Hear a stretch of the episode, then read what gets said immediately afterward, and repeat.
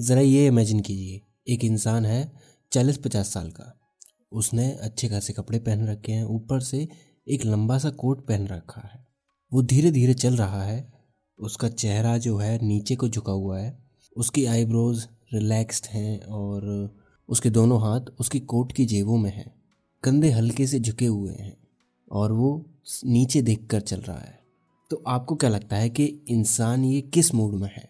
अभी तक हमने चेहरे के एक्सप्रेशन नहीं देखे हैं और हमें ये लगेगा कि इंसान डिप्रेस्ड है या फिर परेशान है या फिर दुखी है, इतना हम पहचान चुके हैं। अगर हम इसके साथ चेहरों के एक्सप्रेशन मिला दें, जैसे उसके गाल रिलैक्स्ड हैं, उसकी आँखें आधी बंद हैं, उसके माथे पर कोई भी सिकन नहीं है, और उसका नीचे वाला होंठ हल्का सा अंदर की तरफ़ है और ऊपर वाला होंठ बाहर की तरफ़ है, वो इंसान कुछ भी नहीं बोल रहा है। इतनी डिटेल जानने के बाद कोई भी बता सकता है कि इंसान दुखी है। ये हमें कैसे पता चला? बॉडी लैंग्वेज से। Non verbal communication. हमारी बॉडी लैंग्वेज एक बहुत ही इंपॉर्टेंट एस्पेक्ट बन जाता है अगर हम किसी को समझना चाहते हैं तो। किसी से सच बुलवाना चाहते हैं तो। आज जिस बुक की बात हम करने जा रहे हैं उसका नाम है how to read a person like a book किसी भी इंसान को एक किताब की तरह कैसे पढ़ें। ऑथर्स बताते हैं कि अगर हमें किसी इंसान को समझना है तो हमें उसके एक जेस्चर पर नहीं, दो जेस्चर पर नहीं, बल्कि पूरी बॉडी के जेस्चर पर ध्यान देना है। इसको ऑथर कहते हैं जेस्टर क्लस्टर मतलब बहुत सारे जेस्चर्स वो देखते हैं किसी भी कंक्लूज़न पर पहुँचने से पहले। अगर हमने एक दो जेस्चर्स देखे तो हम गलत साबित हो सकते हैं उसको जज करने में। जैसे अगर कोई इंसान अपने हाथों को, दोनों हाथों को एक दूसरे से बहुत तेज़ी से घिस रहा है अगर सिर्फ़ इतना जेस्चर आप देखोगे तो ये किसी भी वजह से हो सकता है। एनजाइटी की वजह से हो सकता है एक्साइटमेंट की वजह से हो सकता है, या फिर उसे सर्दी लग रही हो, इस वजह से भी हो सकता है। तो इसलिए सिर्फ़ एक चीज़ पर ध्यान देकर हम इंसान की एग्जैक्ट स्टेट को नहीं समझ सकते। हमें कई सारे जेस्चर्स देखने होते हैं। उसकी पूरी बॉडी को एनालाइज करना होता है। उसके बाद ही हम कोई जजमेंट पास कर सकते हैं, तभी हम उस इंसान को समझ सकते हैं। अभी देखो, जो हमारी बॉडी लैंग्वेज है, उसको समझना इसलिए इंपॉर्टेंट है, क्योंकि ये हमारे बहुत ज़्यादा काम आ सकती है। अगर हम बिज़नेस मैन हैं तो हमारे बिज़नेस को फ़ायदा हो सकता है। अगर हम जॉब करते हैं तो उसमें हमें फ़ायदा हो सकता है।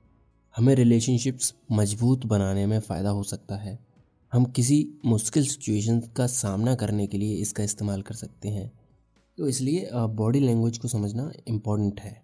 तो बॉडी लैंग्वेज को समझने के लिए हमें दो तीन चीज़ों पर ध्यान देना है। सबसे पहला फेशियल एक्सप्रेशंस चेहरे के हाव भाव कैसे हो रहे हैं इंसान के। दूसरा, चलने का तरीका। तीसरा, बैठने का तरीका। और, उसके हाथों पर ध्यान देना है। क्योंकि कई बार हाथ चेहरे से ज़्यादा भूल जाते हैं। तो इसलिए इन तीन चार चीज़ों पर ध्यान देकर हम किसी भी इंसान को अच्छे से समझ सकते हैं। एग्ज़ाम्पल के लिए एक इंसान को इमेजिन कीजिए जो कि लगभग पैंतालीस साल का है। उसने अच्छे खासे कपड़े पहने हुए हैं उसके दोनों हाथ पीछे की तरफ़ है अपने सीधे हाथ से उसने उल्टे हाथ की कलाई को पकड़ा हुआ है। उसका जो उल्टा हाथ है वो एक हल्का सा सॉफ्ट सा आ, मुक्का बना हुआ है। टाइट नहीं है ढीला है। वो धीरे धीरे चल रहा है। उसका सिर नीचे की तरफ़ है उसके कंधे झुके हुए हैं। वो नीचे की तरफ़ देख रहा है, उसका जो माथा है, उस पर सिकन है। उसकी जो आईब्रोज हैं, वो साइड से ऊपर को उठी हुई हैं और उसका जो नीचे वाला होंठ है, उसके दांतों के बीच में दबा रखा है उसने और उसको हल्के से चबा रहा है और वो अपने घर के बगीचे में गोल गोल घूम रहा है। अब इतने सारे जेस्चर क्लस्टर की इन्फॉर्मेशन मिलने के बाद आप में से ज़्यादातर लोगों ने ये सही गैस किया है कि वो इंसान कुछ सोच रहा है। कुछ फैसला करने की कोशिश कर रहा है, किसी बारे में डीप थिंकिंग कर रहा है, अपने ऑप्शंस की अच्छे से जाँच पड़ताल कर रहा है। कुछ इस तरह की जजमेंट हमारी बनेगी। ठीक इसी तरह, अगर हमें इंसान को अच्छे से समझना है तो हमें उसकी पूरी जेस्चर क्लस्टर की इन्फॉर्मेशन चाहिए होगी। हम एक दो के बेसिस पर उसको जज नहीं कर सकते।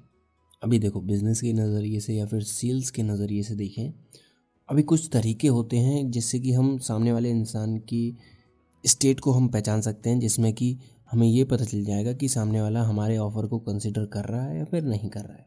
बिजनेसमैन है, उसने अच्छे से ब्लेज़र वगैरह पहना हुआ है कोट वगैरह पहना हुआ है। अगर वो कोट को उतारता है तो ये बिज़नेस में ही नहीं, अगर रियल लाइफ में और भी जगह हम देखें तो अगर कोई इंसान बात करते हुए कोट को उतारता है तो इसका मतलब ये होता है कि वो इंसान कंफर्टेबल है ओपन है उस इन्वायरमेंट में। और साथ ही साथ कोट नहीं उतारता है और बटन भी खोलता है। तो भी इसका यही मतलब होता है कि वो इंसान ओपन हो रहा है और कंफर्टेबल हो रहा है।